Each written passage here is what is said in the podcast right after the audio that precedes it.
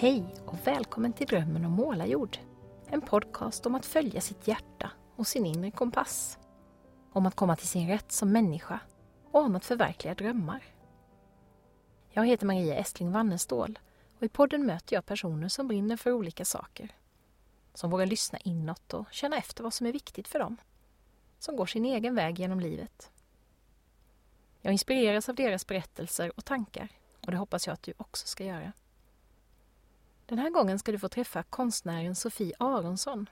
En av de mest färgstarka och inspirerande personer jag känner. Jag mötte Sofie allra första gången på Mundekulla Retreatcentrum för snart nio år sedan. Den där kvinnofestivalshelgen som jag har pratat om i podden tidigare. Som kom att bli en viktig startpunkt för min egen resa mot ett liv där jag navigerar mer efter min egen inre kompass än efter andras förväntningar på hur jag ska leva. Sofie var där med sina häftiga färgglada kvinnoskulpturer i papier-maché. Hon höll i det första pass i frigörande dans som jag har deltagit i. En häftig upplevelse. Senare kom våra vägar att mötas i Facebookgruppen för ensamföretagare som jag driver. Och Sofie var en av de personer som tillsammans med mig var med och startade föreningen Talare som gör skillnad. Som samlar personer som föreläser, ger workshops och utbildningar av olika slag och som har det gemensamt att vi vill försöka förändra världen i positiv riktning genom vårt arbete. Sofie växte upp i en familj där det fanns ett populärt och framgångsrikt företag. Men själv valde hon en helt annan bana. Idag arbetar hon som konstnär, workshopledare, yogalärare och med ensamkommande flyktingpojkar. Och kreativiteten finns där som en röd tråd i såväl hennes personliga som professionella utveckling. Här kommer nu vårt samtal som spelades in i Sofies mysiga lilla torp utanför Alvesta i Småland. Kanske hör du att min influensaslitna röst fortfarande inte är återställd. Om någonting låter hackigt så kan det bero på att jag tvingats klippa bort en hostattack. Men jag hoppas att du ändå ska få glädje av vårt samtal. Varmt välkommen att lyssna.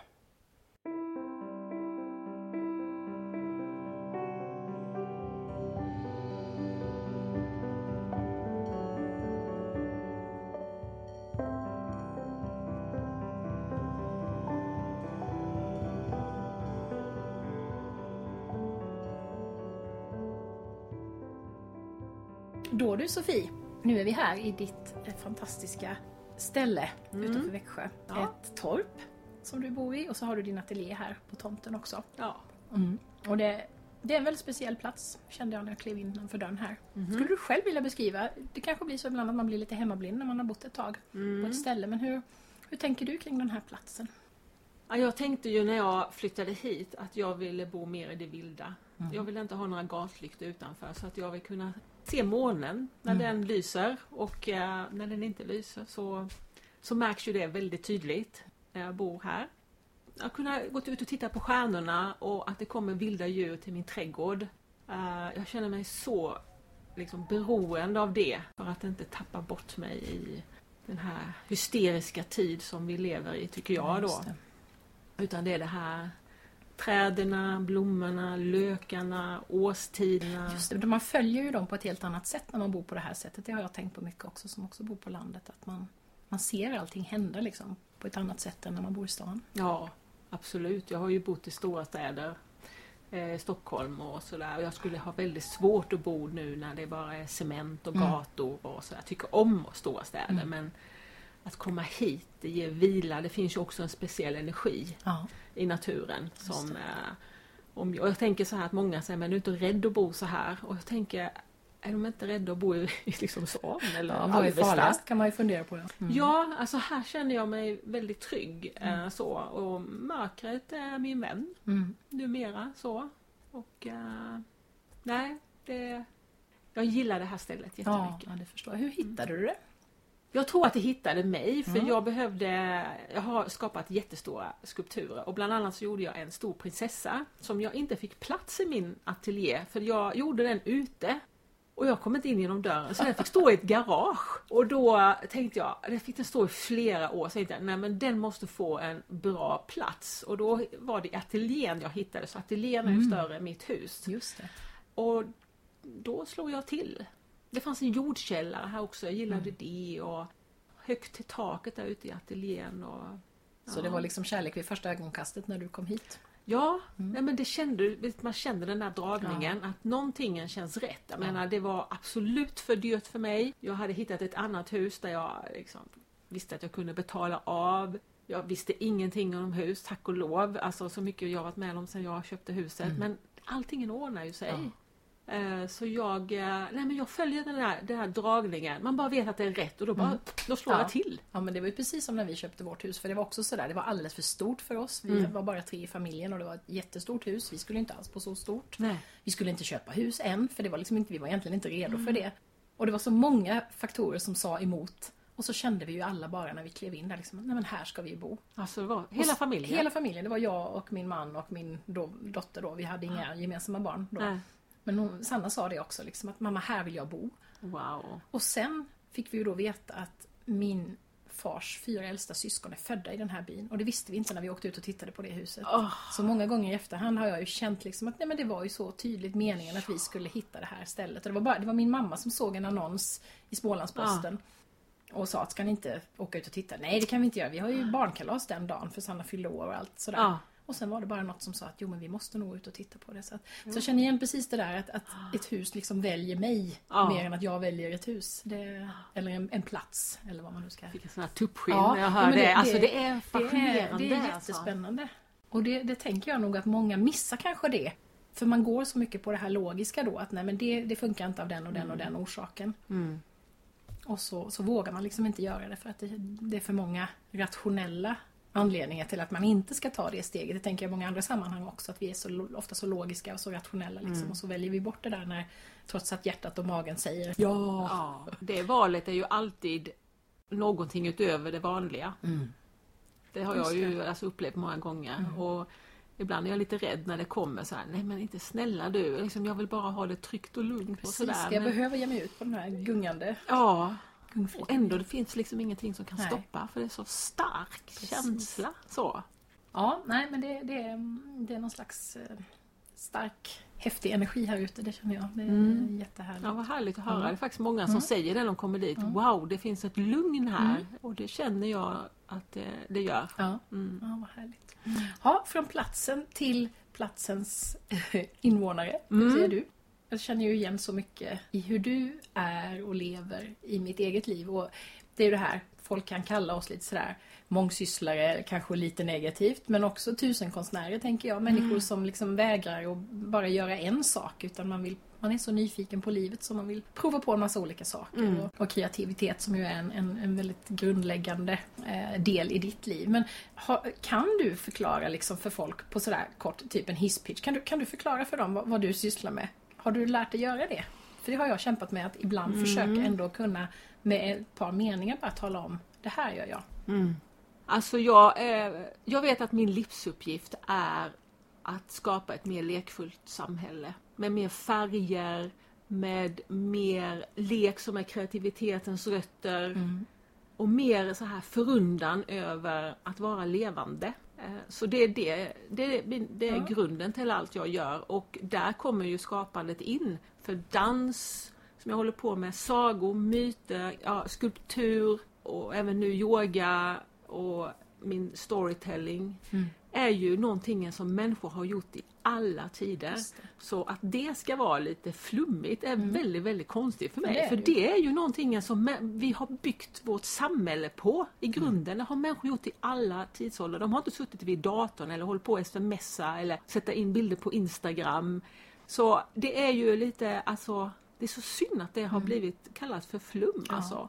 Och de får sätta vilka etiketter vad de vill på mig. Så. För jag tänker aldrig ge upp det här. Nej. Så. Nej. Så. Det.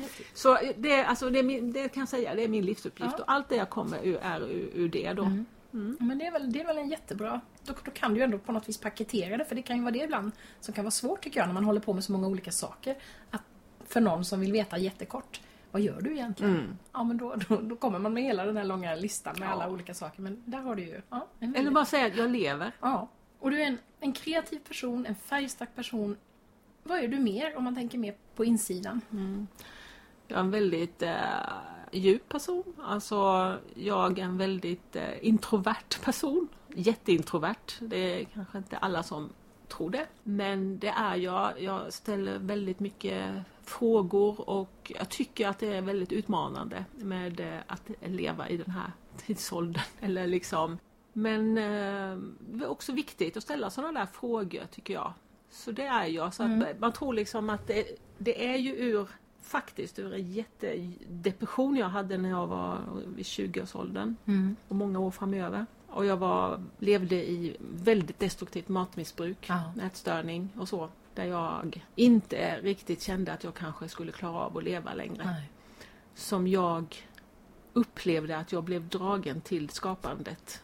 Och då väcktes alltihopa, den här kreativiteten. Så, så alla mina färger kommer faktiskt från, till en hyllning av livet. Ja. Och inte därmed sagt att jag har dippar liksom och att Nej, jag visst. går in i djup, liksom svåra tankar och känslor och det händer mig i livet. Det är en del av livet Mm. så att säga. Men det finns en slags, jag, jag ger inte upp liksom det här, ut med leken. Alltså det är hela tiden att jag Mm. hyllar, hyllar livet, att vara levande med Ja. det. Så det är liksom leken, färgerna, kreativiteten som har lyft dig upp till den du är idag.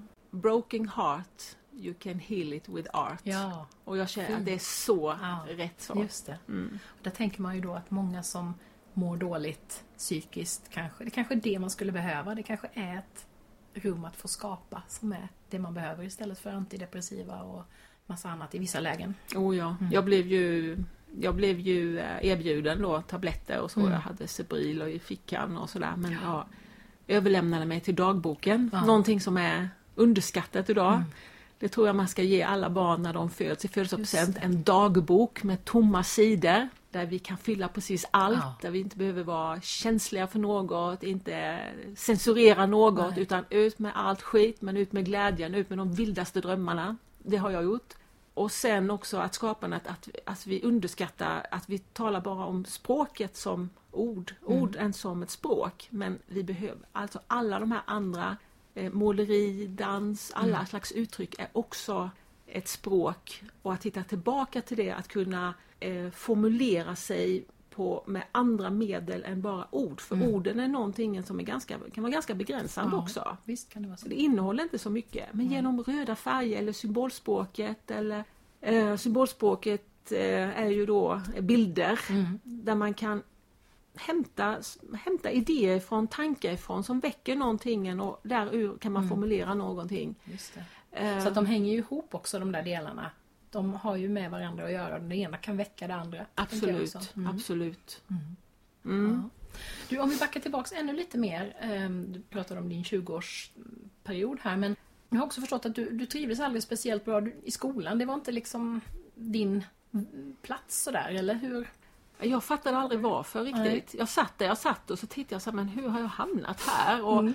läraren där framme och man skulle liksom skriva ner och man, man skulle vara det och det. skulle lämna in prov. Jag fattade faktiskt aldrig själva idén. Nej. Och alla ska göra samma saker hela tiden. Ja, och sen får man betyg från det och sådär liksom. Och sen kom jag ju in på universitetet och jag vet att när jag var liten så formulerade jag mig och sa jag, jag vill ha ett jobb där jag älskar måndagar.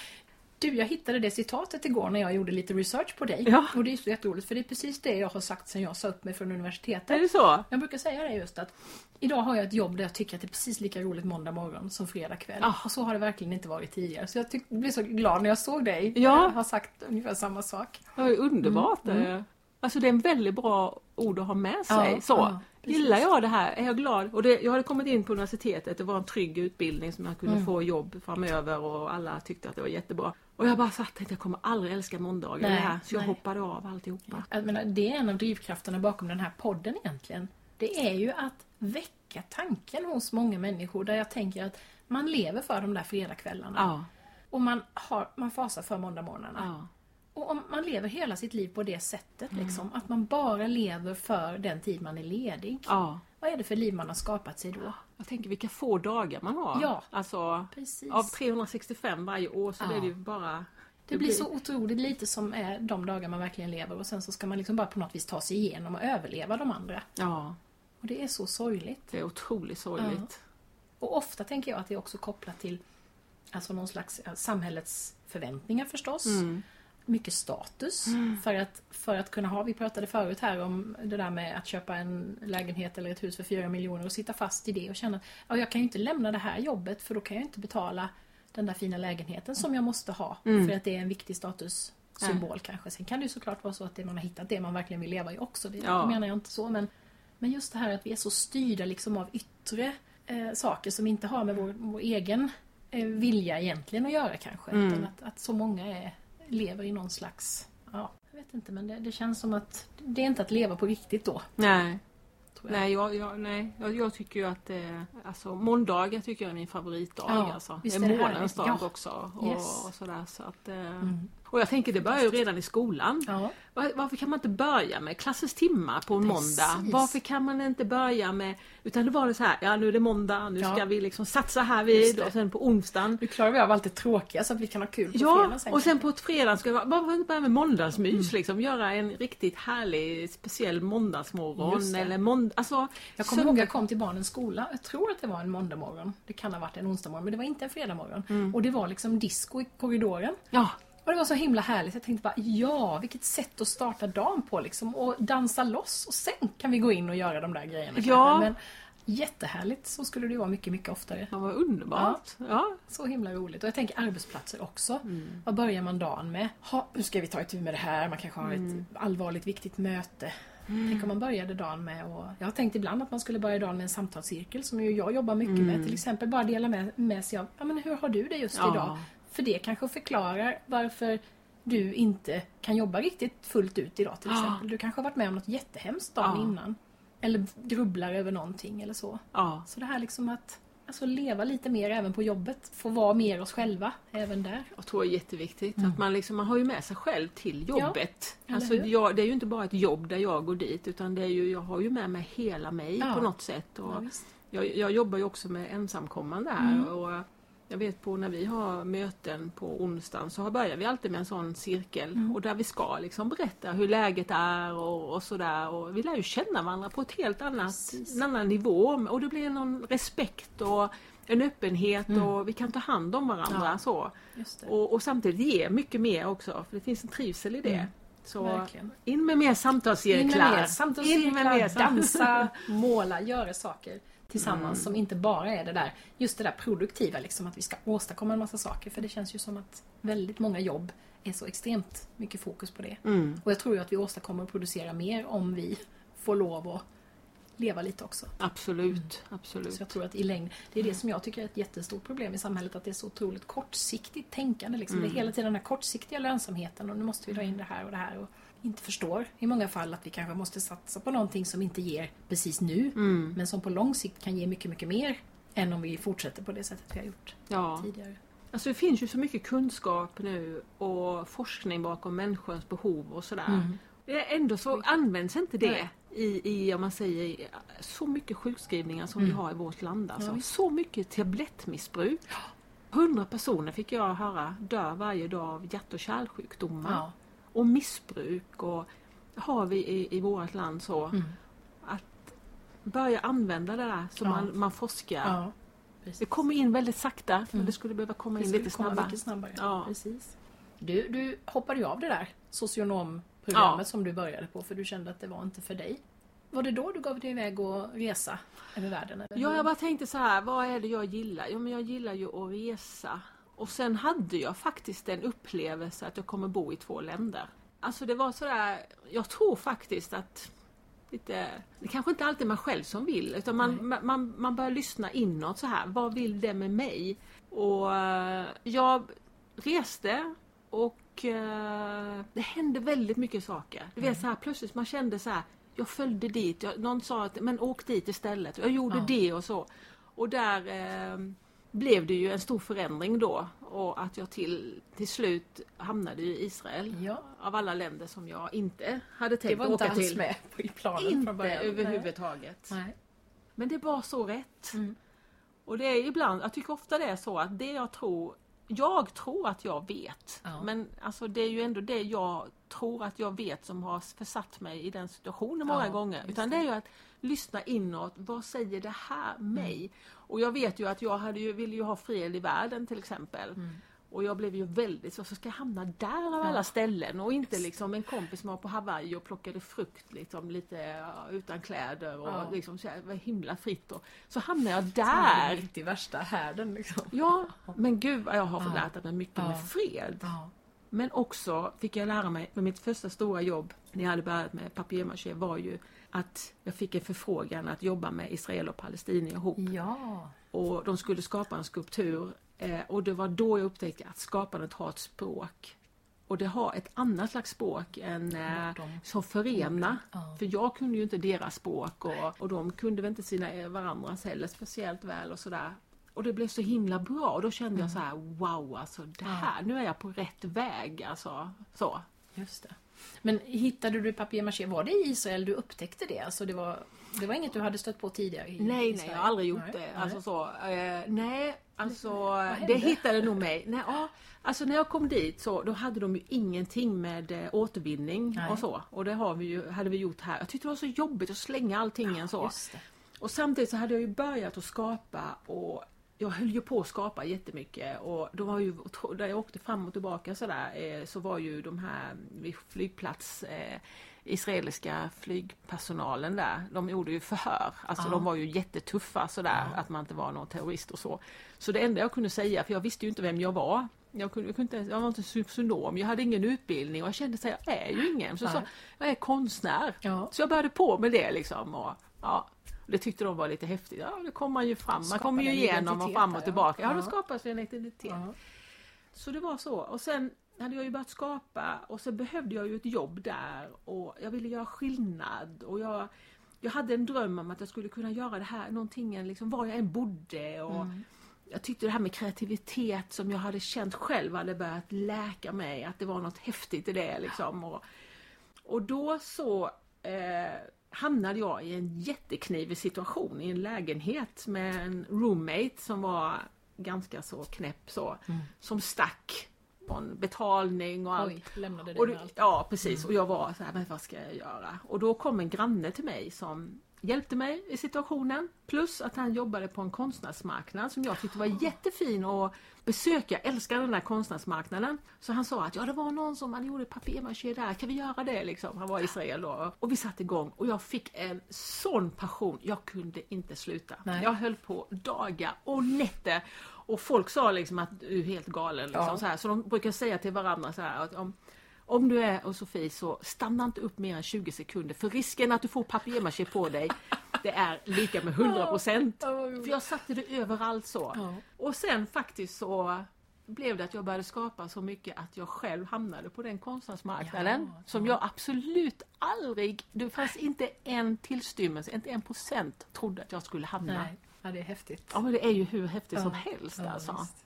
Och sen har du fortsatt då och ja, i princip pendla mellan Israel och Mm. Sverige. Ja. Ganska många år nu då. Ja, jag är ju där ibland så. Det är ju mitt andra hemland. Ja, så. jag har hört dig beskriva det så också. Ja, eh, jag kände att det var väldigt bra för mig att komma ifrån Sverige. Mm. Då i den perioden, för jag var fortfarande väldigt sjuk också. Eh, dels så tyckte jag så herregud.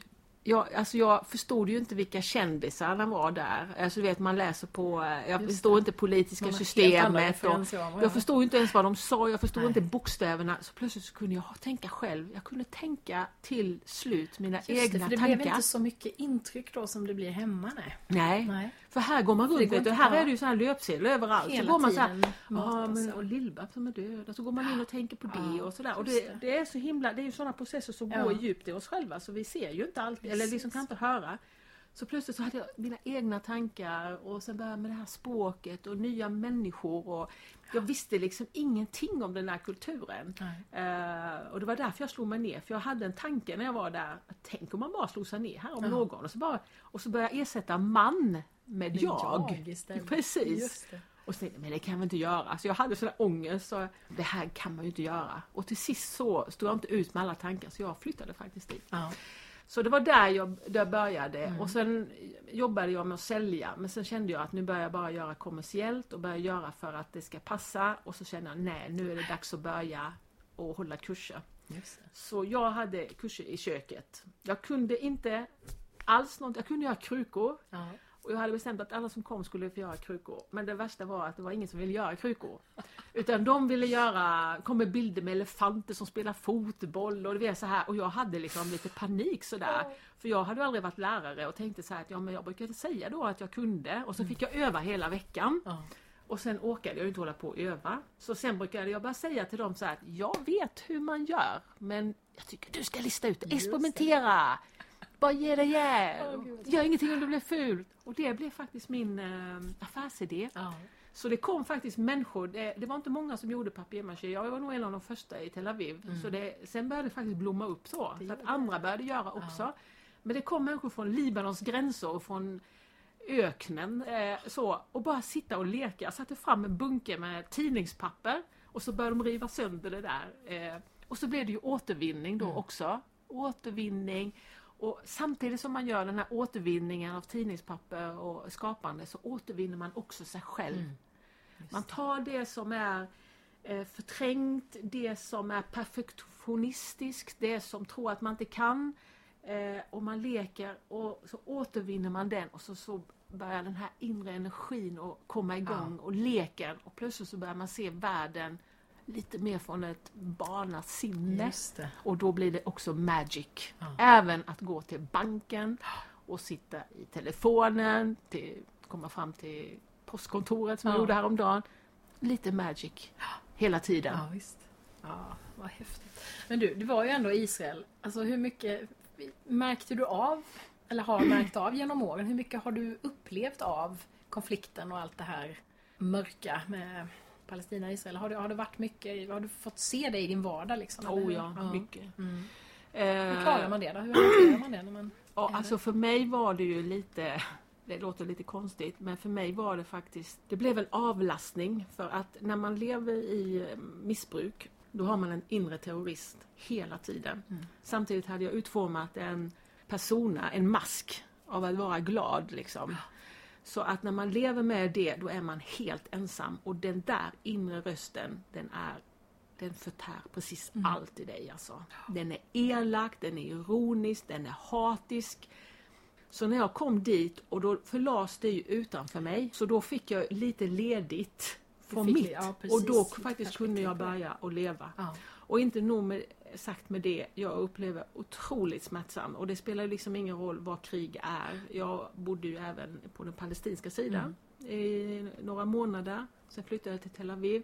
Och det är ju liksom annorlunda. Jag åkte dit, som där, jag är för fred och man kan gå liksom med flaggor och sådär. Men att leva i, i sånt och vara med om när det, han jag levde med hade precis gått ut och det plötsligt så sprängdes det och då var det ju 20 ungdomar som dog precis eh, i en diskotek då som låg, det var på en fredagkväll. Och jag kommer ihåg att jag vågade, jag, jag vågade inte gå ut och så satt jag och eh, tittade, tittade väntade på nyheterna vad som hade på, vad som hade hänt. Och då sippade jag ju genom TVn och det var ju våld, våld. Alltså våldet är ju vår Ja, det är det är ju liksom, det, det, är ju, ja, det är ju på något sätt eh, det som är nöje. Och liksom krigets våld, blod och sådär. Medan kvinnans menstruation och det som ger liv, det är liksom äckligt Mm. Just och det ska göra blått och liksom så här, man Ja, visar det konstigt. med blått. Och liksom, liksom så här, vad är verklighet? Jag tänker, vad gör allt det här våldet med oss? Så jag har fått lära mig fred, jag har fått lära mig att freden är väldigt mycket inom mig själv. Och jag tänker att det är väldigt svårt och jag tänker på många universitetsutbildningar som jobbar med det och de jobbar med sådana case liksom så. Men jag brukar säga så här, gå in i en skola och utrota mobbing så är det Mm. Ja, samma det. sak. Precis samma mekanismer. Ja. Man, om man, då kan man förstå hur jäkla komplicerat det är. Och när man är i det så är det mycket mer komplicerat. När man sitter i soffan och Ja. tycker hit och dit, då är det otroligt enkelt när man tar sina Mm. Chips eh, och Precis. så och sen kan man gå och lägga sig. Mm. Alltså, så där fick jag verkligen stötas Ja. och blötas med min egen freds... Eh, det har lärt mig jättemycket Mm. i alla fall. Ja, det har gjort mig det. väldigt ödmjuk men också otroligt sorg, sorgsen. Ja. Jag har varje kväll en bön när jag gör min yoga och så för massa olika människor. Och, ja, jag tar med det väldigt mycket i mina böner. Mm. Så. Eh, det gör jätteont Mm. i mig. Och rädsla också kan jag tänka mig när du har varit där, att, att det har varit så nära också. För Mm. Det finns väl ändå en, en rädsla att ja, det kan drabba mig här nu, det kan trilla ner någonting Ja, precis där jag går. ja. och min rädsla, alltså rädsla är ju Rädslan är ju mycket man, man skapar också i, i tankarna. Så. Mm. så jag fick ju hela tiden tanka hem mina tankar. Ja. Förstår du? Man Ja. säger, jaha, men vad, vad kan hända? Vad är risken? Ja, alltså att jag ska vara där är ju, just när det händer, är ju en väldigt liten chans.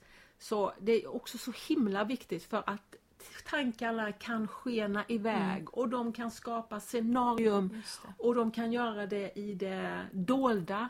Och plötsligt så fogar, fogar vi oss under tankar som det. vi inte har koll på för de är upplevs så sanna. Så därför är det. det bra med skapandet att ha kontroll över sitt sinne Mm. och sina bilder och uppleva, upptäcka när de här tankarna som skapar alla de här rädslorna och sedan hela tiden välja. Vad väljer jag? Väljer jag rädsla eller väljer jag att göra någonting Ja, bra?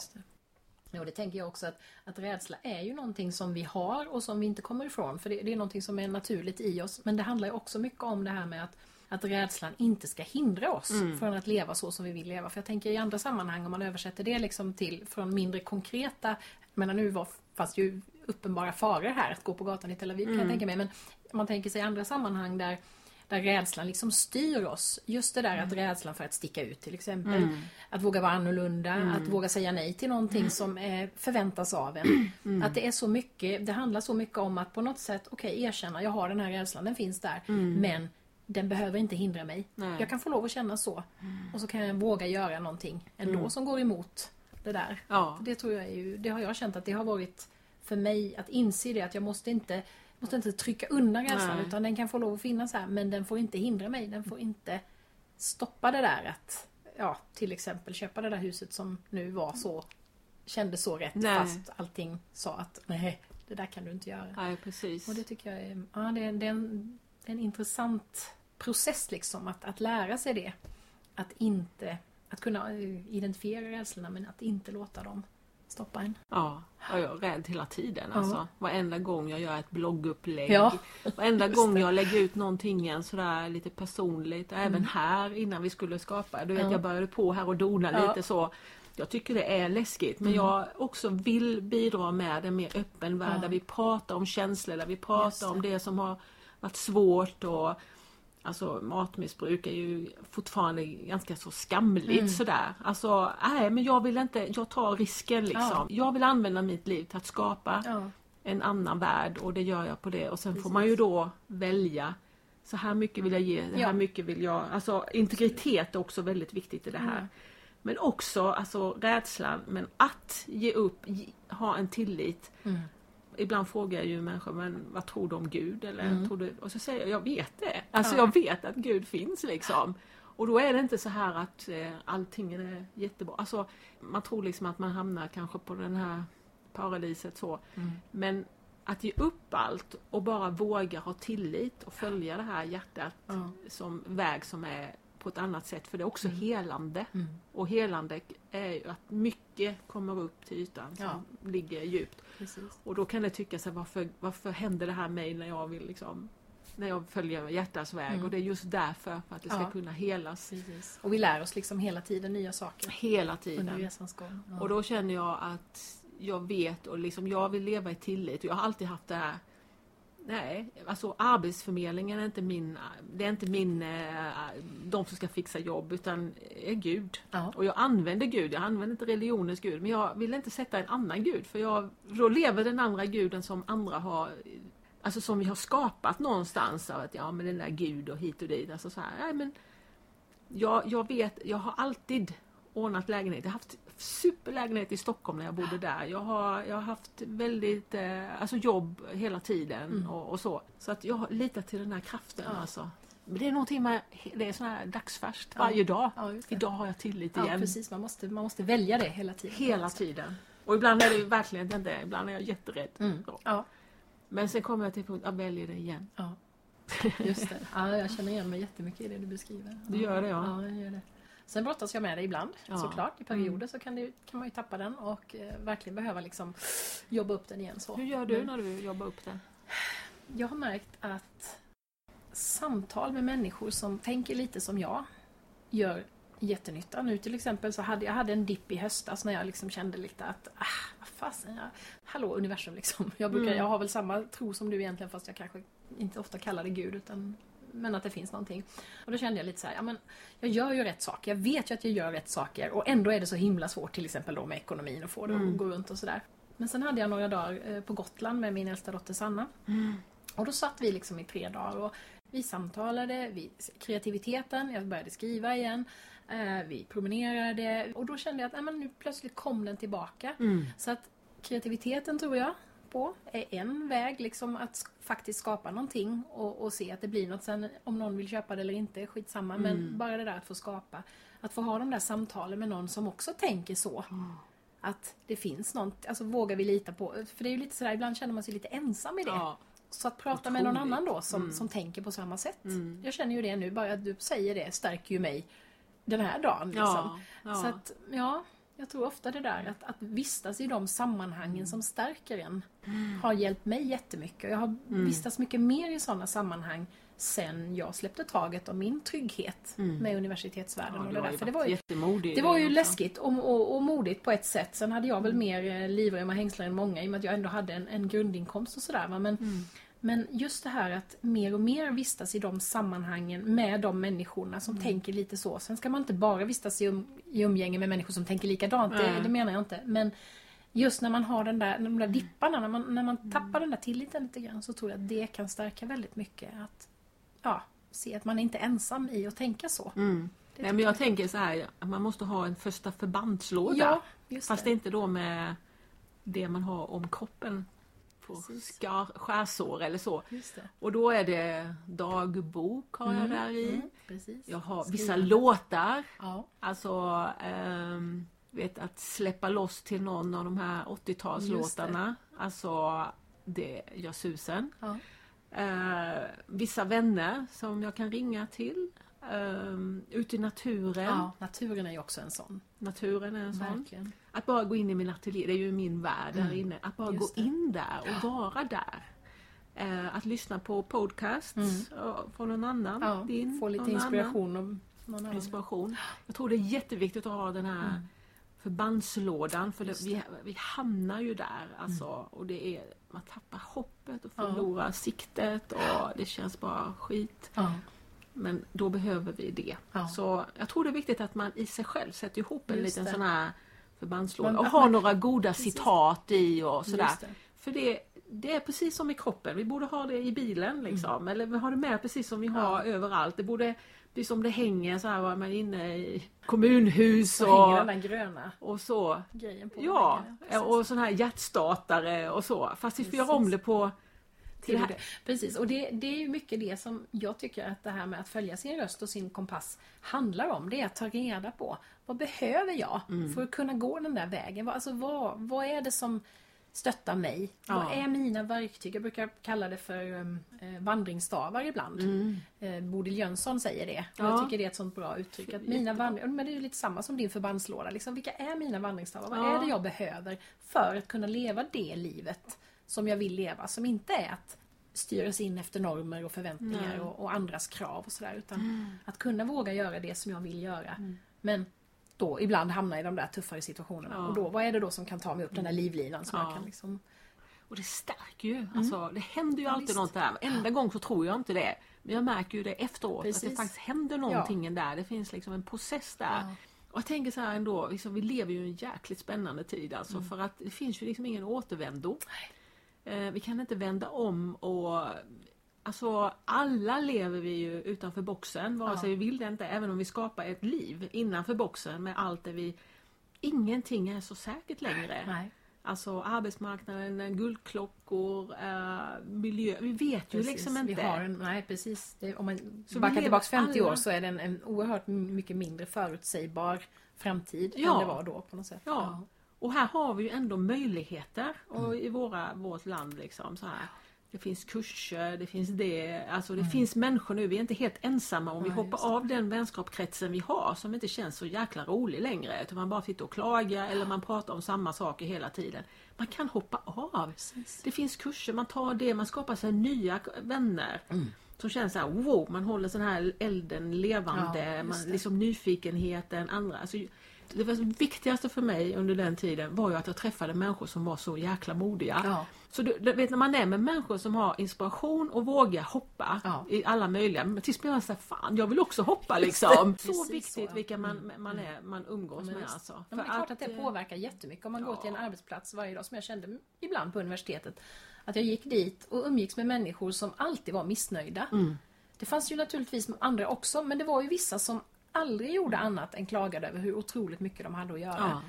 Och då blir man ju dränerad och jag försökte att motverka det där liksom och komma med idéer om att man kanske inte måste jobba hela helgen och lite så men Ja, till slut kände jag att nej, nu måste jag lyfta ur mig i detta sammanhanget. För det, och, och just det här när man bara klagar men inte försöker göra någonting åt det. Utan bara tycker att det är eländigt men liksom inte någonstans orkar ta tag i att förändra situationen. Då blir det ju väldigt destruktivt och så tror jag väldigt många arbetsplatser tyvärr ser Ja. ut. Jag hör ju det från andra också att Ja. det ganska ofta är så. Det klagas på chefer och det klagas på dåliga resurser och det, det är ju en fullt rimlig ett fullt rimligt missnöje. För det ser ju illa ut. Alltså systemen är dåliga på många sätt. Det tänkte jag mycket på på universitetet. Att jag tyckte att man, man slösar med mänskliga resurser till exempel.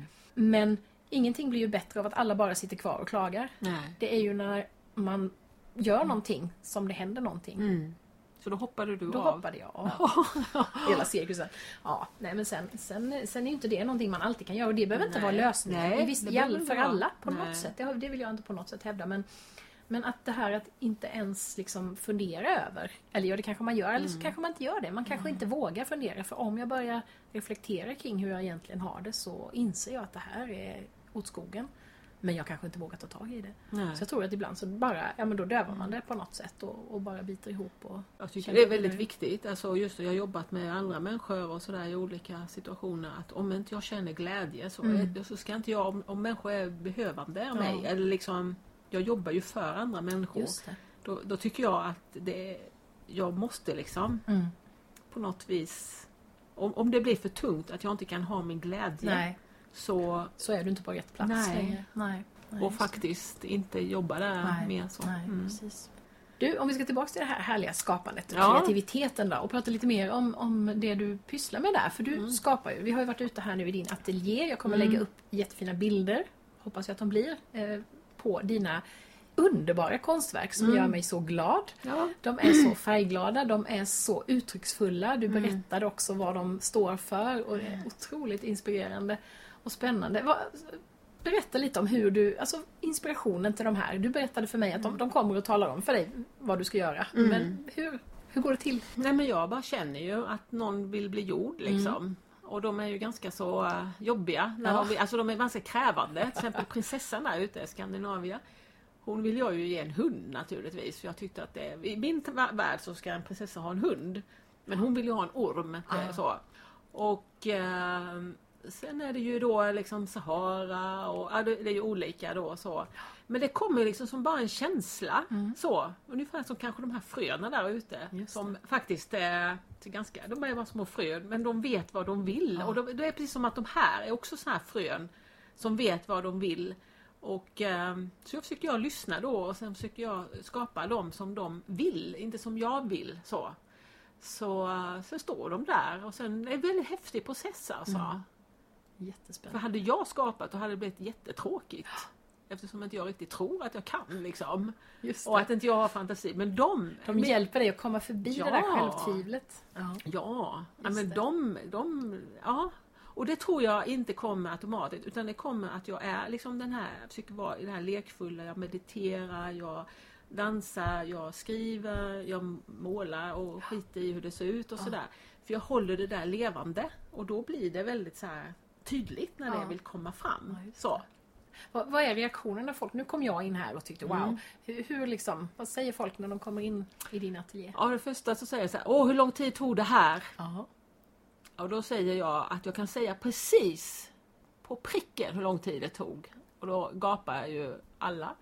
Och sen säger jag det tog precis den tid det behövde. Ja, just det. Och sen kan det vara, åh vad många gubbar!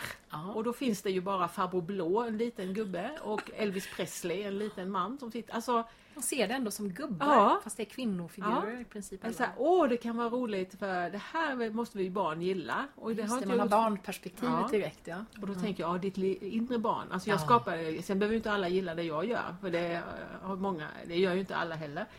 Men liksom, eh, det är ju för det här inre barnet. Mm. Jag har skapat en ateljé för våra inre barn. Också för att vi som vuxna ska kunna förhålla oss till Ja. barnasinnet Ja. också. För att det, vi är ju ändå eh, förebilder så. Ja. Och det så är det jäkligt mycket roligare att vara vuxen. Eller hur? Så Man det... får leka lite också. Och sen hade jag en granne som kom in och tyckte golvet var väldigt fint och sen tittade han på taket och sa att det var väldigt kraftfulla bjälkar Ja. och så var det nog med det. Yes, Inget ord Ingenting om... om själva figuren. Nej. Nej, men det är, ju, det är ju jättespännande det här med vad, vad det väcker att börja jobba på det här sättet. Och du är ju ute också och jobbar med eh, arbetsplatser och skolor Mm. och sådär och, och jobbar med kreativiteten. Hur, hur, vad gör ni då? Hur går Ja, det till då? gud alltså. Då är det kaos. Mm. Jag går alltid in i kaos. Ja. Eh, Jag tar med mig en massa material och sen kan jag berätta en saga. Jag älskar sagor och Mm. myter. Eller så har vi någon symbol alla ska göra men alla får göra det på sitt sätt. Ja. Och sen hamnar jag alltid i en situation där jag inte vet hur ska de få ihop det här alltså, för det är kaos. I slutändan så finns sakerna där. Och ehm, ja, det är fint i klassrummet igen om man tar barn. Och jag brukar säga så här att jag ser alla barn som ett trädgårdsland. Ja. Att alla blommar på sitt eget sätt. En del sitter och är någon så här sur hela tiden och vägrar så säger jag bara ja, då är det också kreativitet. Ja, det. För det här är inte liksom, det är ingen, den här timmen är inte bara liksom inte för vara, nej, det ska inte vara ett tvång att göra det. Nej, och det är också att vara så, jag är också så här ibland obstinat och vill inte göra och sådär. Och då är det det, så kanske det kommer nästa gång. Eller så kommer det typ 10, sek- 10 minuter in så här, pst, så kommer det någonting så. Och även liksom i företag, jag menar stora företag Ja. som har gjort Moder Jord och Och de, går de med på det då? Eller sitter det sådana där eh, som vägrar? Ja det gör det ju i början. ibland, ja. Men sen plötsligt så får man ju De inte släpper loss dem. loss. Eh, sen är det som, hallå det är lite kafferast här liksom. Ja ja ja. Nej. Och det är ju det. Alltså, måleri har jag också använt mig av typ på konferenser och sådär. Ja. Alltså, det gör ju någonting. För det, alltså, det behövs inte mycket för man kommer över. Jag har ganska bra metoder. Så kommer man över det här trappsteg eller det här tröskeln. Så bara, Mm. Ja. vroom, sen börjar det så. Är det när folk förstår att de inte måste prestera något specifikt? Att de liksom får lov att släppa loss, att de inte måste vara så duktiga? Eller när, när händer det liksom? Vi kan aldrig förstå det. Det är därför det är så bra med kreativitet. För Ja. ofta så vill vi vänta med att skapa tills vi förstår. Ja, det. Men genom att skapa så, så det finns liksom en inre konstnär där inne. Eller i alla fall ett barn. Vi har Ja. alla varit barn. Visst. Så när man börjar så, och just när man använder myter och det här vilda måleriet eller med papier-maché är skitbra. Liksom för att det är så himla svårt. Det går inte att vara perfekt. Nej. Så plötsligt så bara går det över gränsen så. Och så plötsligt bara Wow! Ja. Så finns det där. Det är inte så långt under ytan. Vi hade någon, jag hade den här i helgen, eh, några, och ena, hon hade inte ens velat följa med då och skapa, det var ju en grupp då. Och genast hon bara wow, liksom, det var ju så roligt Ja. så. Och det gick inte så långt, så. därför papier-maché är väldigt bra. Det svåraste av alla är eh, dansen. Mm.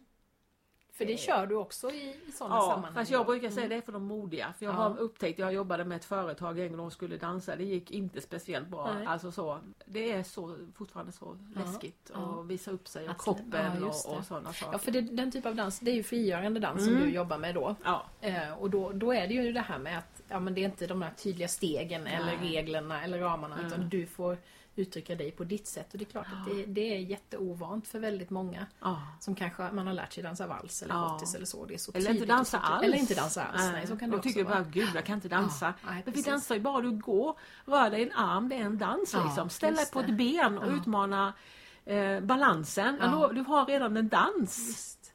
Det är så ursprungligt i oss på något sätt. Och alla jätte- barn dansar ju. Ja. Ja, ja, visst. Men har du fått, har du lyckats någon gång att vända någon som har varit extremt... Oh ja. Ja, Mm. det har hänt många Ja, gånger. ja, ja. Det har, varit- jag har haft eh, människor som har gråtit Ja. och, och har inte velat. Eller det tar två gånger innan de hittar hit. Och jag känner ju igen det. Ja. Så att jag är ju bara ödmjuk för Ja. det. Liksom så. Och jag menar det var ju bara här i helgen en som Ja. inte ville och Nej. bara kände sig men herregud vad roligt liksom. Jag kan! Det kan det är så och det bara, det bara liksom hjärtat bara ja, ja, visst. blir så man himla blir, man blir glad. extra glad. Man blir mer, ännu gladare för den som som har det där motståndet och övervinner det då. Ja. ja visst. Jag har jättemånga exempel på det. Så. Men då tar du emot eh, besök här Mm. hemma i ditt... eh, Är ni i ateljén då eller hur, Ja. hur jobbar du då? I ateljén eller så åker jag iväg och... Och det är så häftigt det här också tycker jag med, med just dina olika kreativa uttryck som liksom hänger ihop. Du, har ju skri- du pratar ju om myter och sägner och Ja. sagor och sådär och det, det har det alltid funnits i ditt liv. Ja, jag sätt, älskar va? det och jag skriver själv sagor. Ja. Alltså, det är också någonting som man kan skriva. Man bara så här, det var en gång och så lägger man en gräsklippare eller Ja. vad som kommer till en symbol och så skriver man då ett motstånd och sen händer det någonting i dens liv och Ja. sen är det en, en bra slut. Alltså, det. Även, alltså det händer någonting i mig när jag gör det. Ja. Man tar fem minuter. Så hade jag på min utbildning till symbolpedagog. Ja. Skriva en saga i 30 dagar varje dag. Mm. Jag tänkte, men herregud ska det gå till? Den bara kom ju liksom så. Och ju mer jag gör det så, så desto mer är jag fri från den här kritiken. Ja. Den här kritiken är inte rolig att ha i sitt Nej. liv alltså. Just Och det är så, har, den på, har, har man den i kreativiteten och sen kan ju kreativiteten vara väldigt mycket. Det kan ju vara trädgårdsodling. Det kan ju vara väldigt, jag vill inte bara säga Jajamän. att det är de här Nej, nej, eh, visst. sakerna. Det kan vara barnuppfostran och sådär. Mm. Men, men kritiken är ju vår största alltså, hot Mm. Mot vårt eget liv. Alltså. Och också att inte samhället går vidare. Liksom så här, för att vi tänker så mycket resurser. De flesta resurserna ligger på kyrkogården sa någon. Ja. Man, man sitter med drömmar, man sitter med, man skulle vilja men så vågar man Och så inte. kommer det, all- får det aldrig komma till uttryck. Nej. liksom. Nej. Och istället för liksom, vi behöver de här naturresurserna har vi sugit ut så mycket. Mm. Nu behöver vi de här resurserna vi har inom Mm. oss. Och ingen har detsamma. Utan liksom, vad är dina resurser? Ja. Ut med dem. Just det. Ja, Och hittar man inte dem så kan man börja med någonting man tycker är lustigt. Man kan börja titta på TV. Vad Mm. är det jag tycker är roligt på TV som jag tittar på vad andra gör? Och så stänger man av TVn och så tycker man hitta någon kurs som är som det. Om det handlar om att sjunga, Ja, stand-up comedian eller vad katten som helst. Ut ur den här soffan och börja göra den lusten. Mm. Och sen vet man inte vad som kommer hända. Sen brukar det bara Nej, det, det är det som är så roligt också. Det tycker jag ju sen jag hoppade av mitt akademiska fyrkantiga liv och började Mm. leva mer kreativt så blir det ju så. Vi pratade om det också ute i ateljén förut det här med att idéerna liksom bara, ja men de bara på ibland nästan övermannar en. Ja. Men just det här att jag brukar prata om den kreativa kranen, att när man väl börjar lite försiktigt Ja. och öppna den så växer det ju bara och växer och växer och växer och så blir det bara mer av det. Och Ja. det är otroligt fascinerande och jätteroligt, ibland jättefrustrerande för att Mm. det kommer så många idéer Ja, till precis. saker man vill göra. Man vill gå den kursen och man vill, ja, jag vill skriva en massa olika böcker och det, sådär. Ja, men men ja. det är ju fantastiskt att leva så, att ha den Mm. kreativiteten liksom så ständigt tillgänglig, närvarande på något sätt. Ja. Eh, Det, det blir ju en helt annan typ av liv då, Oh, ja. tycker jag. Har du några planer på, ehm, du har ju skrivit sommarspaningar i Smålandsposten till Mm. exempel. Ja. Ska du skicka in i år? Ja, får vi se det om det kommer ja, någon. Jag funderade eh, på om jag skulle få någon idé att Ja. göra något också där. Ja. Har du haft någon tanke om att göra något som, som är mer um, utåt, alltså skriva en bok eller Mm. barn? Har du sådana? Jag eller? har faktiskt eh, böcker på gång som ligger och de kommer och går sådär. Eh, Så det kan mycket väl, jag har skrivit massor alltså. Ja, för du har skrivit mycket sagor och, och Ja. sånt. Sagor för vuxna Ja, och eh, ja, om, om skapandet men också kanske om, eh, om det här med ätmis, ätstörning Ja, då som är så utbrett och Mm. så jäkligt sorgligt. Mm. Eh, hur vi ska kunna vända på det. Så eh, det har jag men jag, alltså, det är också, man får ta det lite Ja, lugnt. det är ju det där att man Ja. inte måste förverkliga precis Nej, alla idéer nej. man får. Det Jag går ju inte. Ja, otro, det är så mycket lust liksom så. Ja. Ehm, nej, så jag försöker ta en sak i taget. Jag har ju gått Mm. en yogautbildning här ju. Ja, just det. Du Också. det också. Ja. Det låter ju som att man är helt så här, alltså eh, mycket du gör och Ja. att man är helt liksom, behöver hela tiden nya saker. Men det är det inte. det. För allting handlar om rörelse. Alltså Mm. egentligen varje skulptur ligger det dans bakom. Ja. Alltså man dansar fram dem så här för man, Just med det. armar och så. För de är så stora, du ser. Men eh, nu har jag gjort yoga också och det tycker jag också är väldigt, eh, hitta det här inre lugnet och då handlar det Mm. mer om de här inre rörelserna och en otroligt djup, hållen filosofi som Mm. är urgammal. Så. Eh, Så, så det har jag gjort nu. Så att nu, försök, nu ska jag ha någon kurs här i sommar på Grimslövs folkhögskola Ja. med alla de här Just det, vi ska ju olika ha det delarna. fast olika veckor då, Ja, eller hur? precis. Mm. Och eh, nej men jag, nu ska jag, jag försöker ta det lugnt och inte eh, tänka ut så mycket vad jag ska göra. Jag har lite Nej. olika projekt på gång. Jag ska hålla på med lite så frön och vänta in och se liksom Ja. hur vill jag gå vidare Just nu. det. Så. Ja. För att det ibland så börjar jag hit och dit och då blir det Mm. för mycket så. Jag Det känner är- igen mig i det väldigt väl. Ibland får man bara broms, broms, broms. Ja. Nu så sitter vi på våra hästar här eller händer och inte gör allt samtidigt. Men sen, sen tänker jag också att både du och jag får höra det. Att, att vi oh, ni gör så mycket och Ja. vi är så produktiva och sådär. Och, och ibland tror jag för många kan det te sig spretigt det man håller på med. Men jag tänker alltid så att så länge jag vet vad som är kärnan Ja. i det jag gör så spelar det ingen roll om någon annan tycker att det är spretigt. Det kan vara svårt just när man ska göra en sån här hisspitch eller man ska Mm. liksom beskriva sig på sin hemsida eller på ett visitkort Mm. kämpade jag med nu för hur ska jag, 17 ska jag kunna formulera Ja. ner det här liksom. Men så fick jag ändå, tyckte jag ändå fick till det Mm. så att det täckte på något sätt. Men, men jag tänker det att har man den där känslan själv att allt det här är förankrat här någonstans i min mage eller mitt hjärta eller var det nu sitter någonstans. Så spelar det ju ingen roll. Nej. Då får det lov att ta sig och då blir det ganska roligt det där att det får lov att ta sig en massa olika uttryck. Jo men jag tänker bara en, en färdig sockerkaka. Ja. Det består ju av många olika. Ja, Tar man visst. bara liksom och smakar på bakpulver så är det ju Precis. fruktansvärt. Ja. Och, men det bakas ihop så Helhet blir det någon, en helhet, någonting, ja. en, en bra grej liksom. Så. Mm. Och eh, ja, så jag försöker nog orientera mig hur jag ska gå vidare här Ja. just nu. Så. Vila Mm. mycket. Mm. Eh, lyssnar mycket på kundalini musik då som jag tycker är väldigt vilsamt och ja, gör mina meditationer just Ja. nu så. För jag behöver tona ner Mm. mig själv. Ja. Eh, umgås med människor jag gillar. Mm. Det är också jätteviktigt. Ja. Jag satte upp någon sån där före jul här när jag kände att jag hade haft ett år som hade varit lite för intensivt. Mm. Jätteroligt men lite för intensivt och framförallt att jag hade umgås med så mycket olika nya människor. Så bestämde jag att nej, nu ska jag umgås mer med få och mindre med fler. Mm. Alltså det här att jag ska inte ta in en massa nya människor i mitt liv. För det har Mm. jag gjort. Det blir ju lätt så när man byter sammanhang på något sätt. Alltså jag släppte universitetsvärlden, Mm. gav mig in i den här företagar, kreativa, konstnärliga och lär känna hur mycket folk som Ja. helst. Och kände bara, jag blir så trött av alla dessa relationer jag ska hålla och komma ihåg vad folk har sagt till mig. Och, och så, här, så att, nej, jag kan inte umgås med så många olika. Jag måste umgås med få, och så mer med dem istället. Sådär. Ja. Just nu. Och sen kanske om ett år kanske det känns helt annorlunda. Men Ja. det där känner jag, det där är ju, där har jag blivit bra på att lyssna inåt just. Och känna det att nej, nu ska jag inte vara ute i en massa olika nya sammanhang. Nej. Utan nu ska jag backa tillbaka ett steg. Ja, man måste hela tiden lyssna liksom så. Det är så lätt Mm. Ja. att dratta iväg hit och dit och vad behöver jag nu? Och jag har väl lite svårt med det här inåtvända lyssnandet och sådär. Eh, Det är en utmaning för mig så. Ja. Men eh, ja, jag tar den utmaningen just nu. Ja. Och jag tänker just det du beskriver där med, med meditation till exempel och Mm. vila. Det är, ju, det är ju när vi liksom stannar upp i de stunderna. Det är ju då vi lite grann får fatt på den där rösten, Mm. tycker jag. Alltså när man bara är igång och producerar eller rusar på så är det väldigt svårt att höra den. Ja. Men när man tar sig de där tillfällena och ja, vilken form det nu handlar om. Det kan vara yoga, det kan vara meditation, det kan Mm. vara en skogspromenad. Ja, men det kan ja, vara de där mer stillsamma tillfällena ändå. Och just nu så, eh, min lilla vovve, hon, eh, hon dog ju här. Alltså, Ja. Jag tog henne till veterinären. Och bara det, nu håller jag på att ge döden en utrymme här. Just det.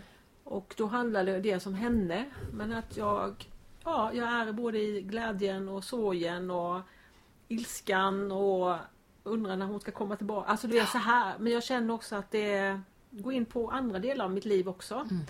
Så faktiskt är att jag ägnar tid åt, jag har gett döden ett Ja. utrymme i mitt liv just Ja. nu.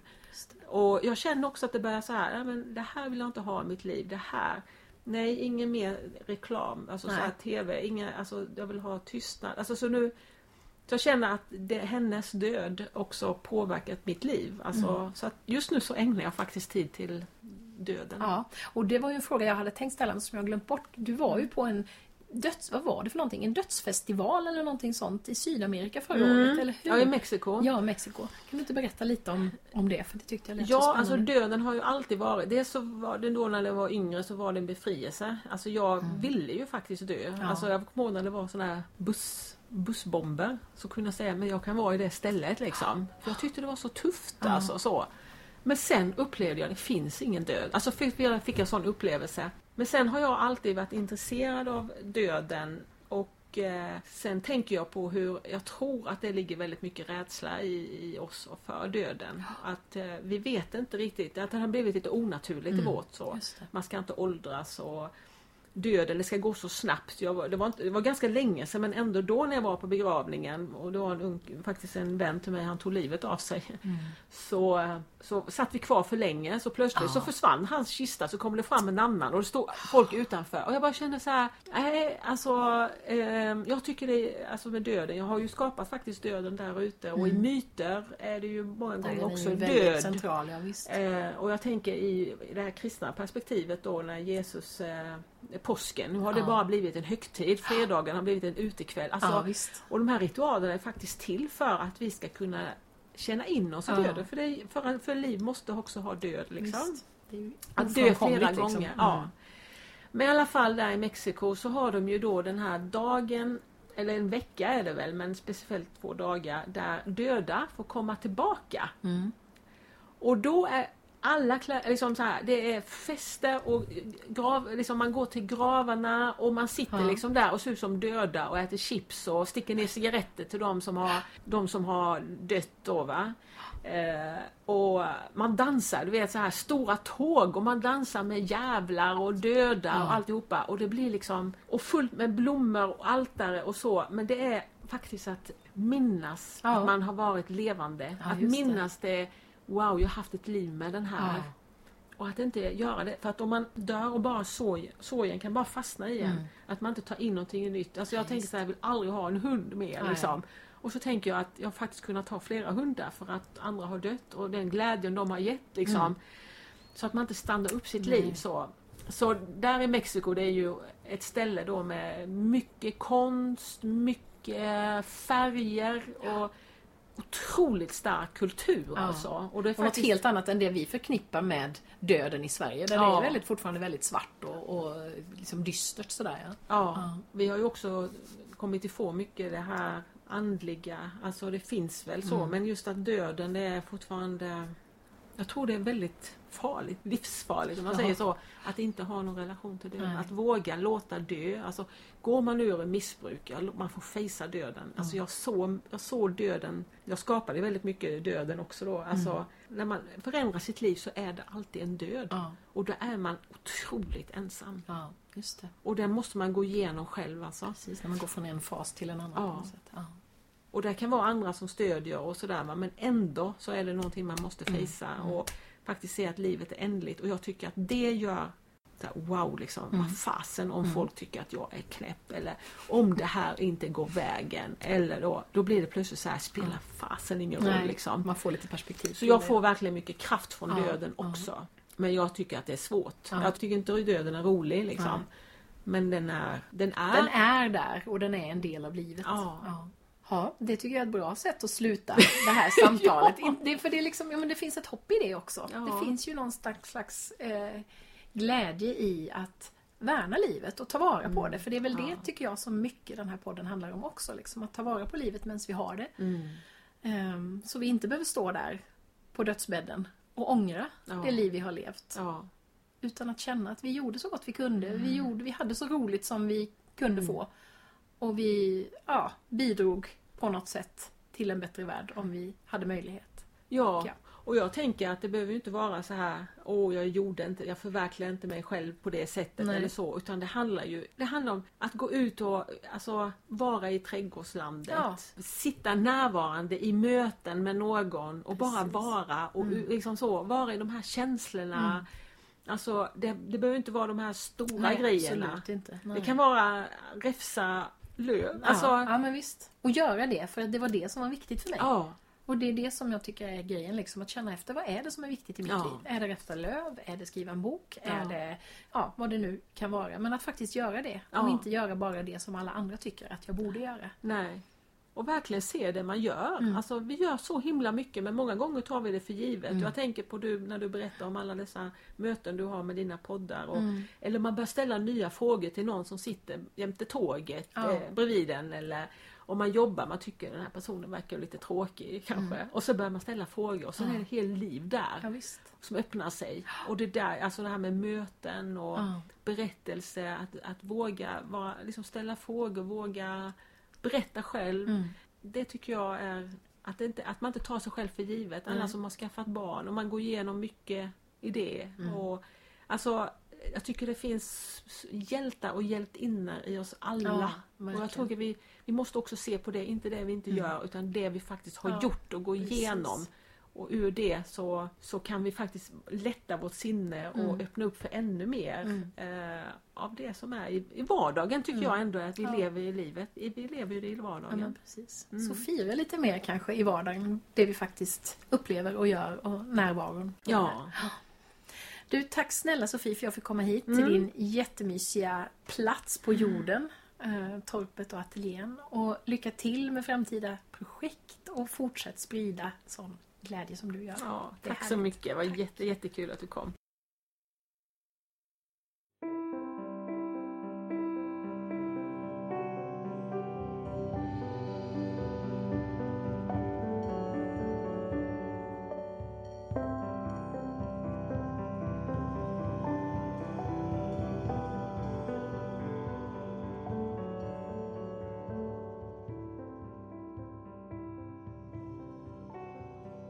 Sofia Aronsson.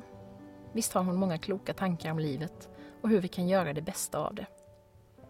Om du vill veta mer om Sofie kan du kika in på hennes webbplats rawart.se, alltså r-a-w-a-r-t.se.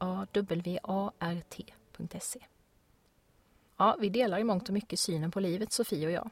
Som att kreativiteten, på vilket sätt den än tar sig uttryck, är någonting som både kan läka sargade själar och hjälpa oss att leva livet på riktigt.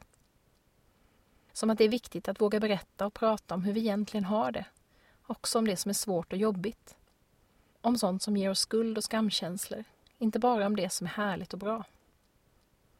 Min första roman, Lex Katarina, skrev jag just för att jag tyckte att det var så viktigt att lyfta fram de där känslorna. Visa att vi inte är ensamma om dem. Nu jobbar jag för fullt med uppföljaren, där det svåra och tunga, liksom samtalen om just det, också får ta stor plats så var det det där med tillit som kommer och går. Att välja tillit gång på gång, det som kan vara så svårt. Vi pratade lite om vad vi har för verktyg till vår hjälp. Sofies första förbandslåda, mina vandringsstavar. Utöver det där som jag nämnde i vårt samtal, som att vistas i sammanhang där det finns andra som har samma syn på livet som jag, så har jag fyllt på just min lilla låda med en massa andra strategier och verktyg. Har du funderat på vad du själv har i din verktygslåda? Vad behöver just du för att må så bra som möjligt? Komma till din rätt, för att våga leva ditt liv så som du vill leva det. Det här är ett av de perspektiv på att följa hjärtats väg som jag tar upp i min webbkurs, Den inre kompassen.